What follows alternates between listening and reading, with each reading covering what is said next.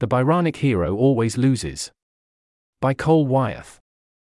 Why do we root for the anti-heroes?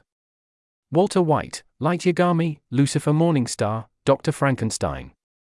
It seems to be natural to root for the bad guys, and perhaps even more natural for rationalists. I must confess I have always had some sympathy with villains. Heroism makes fine entertainment, but sooner or later someone has to get things done. Bayaz, Joe Abercrombie's First Law Trilogy. I think this is the reason, at least for me. Villains, particularly the most beloved villains, are agentic. They know what they want and they attempt to obtain it through their own actions. Sometimes those actions are even reasonable. This is notable because it's usually untrue of heroes. Heroes tend to be called to adventure, accepting a goal thrust upon them by circumstances or a bearded stranger or both.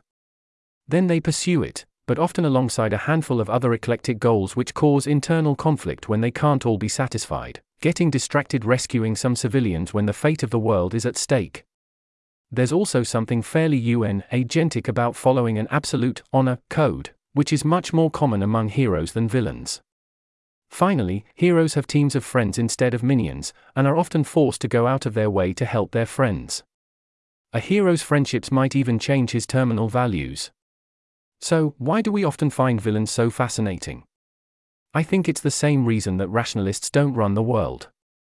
Being highly agentic just isn't easy in real life, because it's inherently individualistic.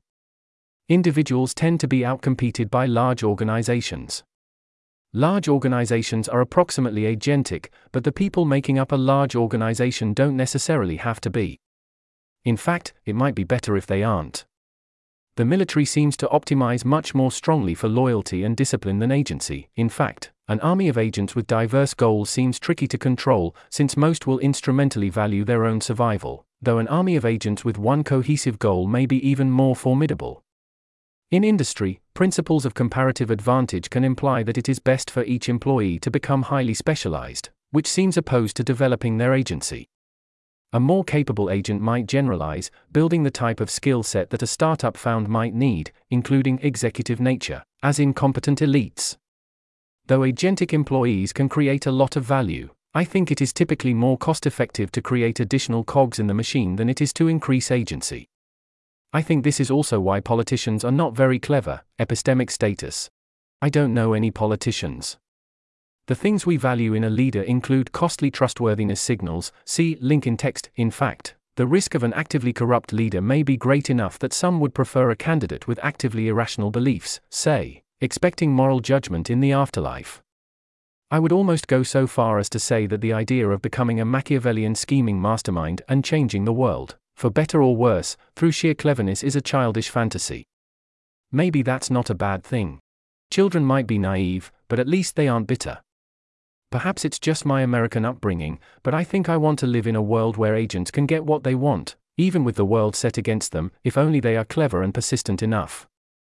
So when I read about another despicable villain sacrificing it all and throwing the natural order out of balance in the name of cursed immortality, or to avenge their family or to grasp untold riches, I can't help but root for them a little. In a way, Milton's Lucifer is the ultimate Byronic hero. His doomed struggle is against the very idea that everything is already predetermined by God. He's like a meta agent. His goal is agency. And he is notorious for persuading the reader to root for him. This article was narrated by Type 3 Audio for Less Wrong.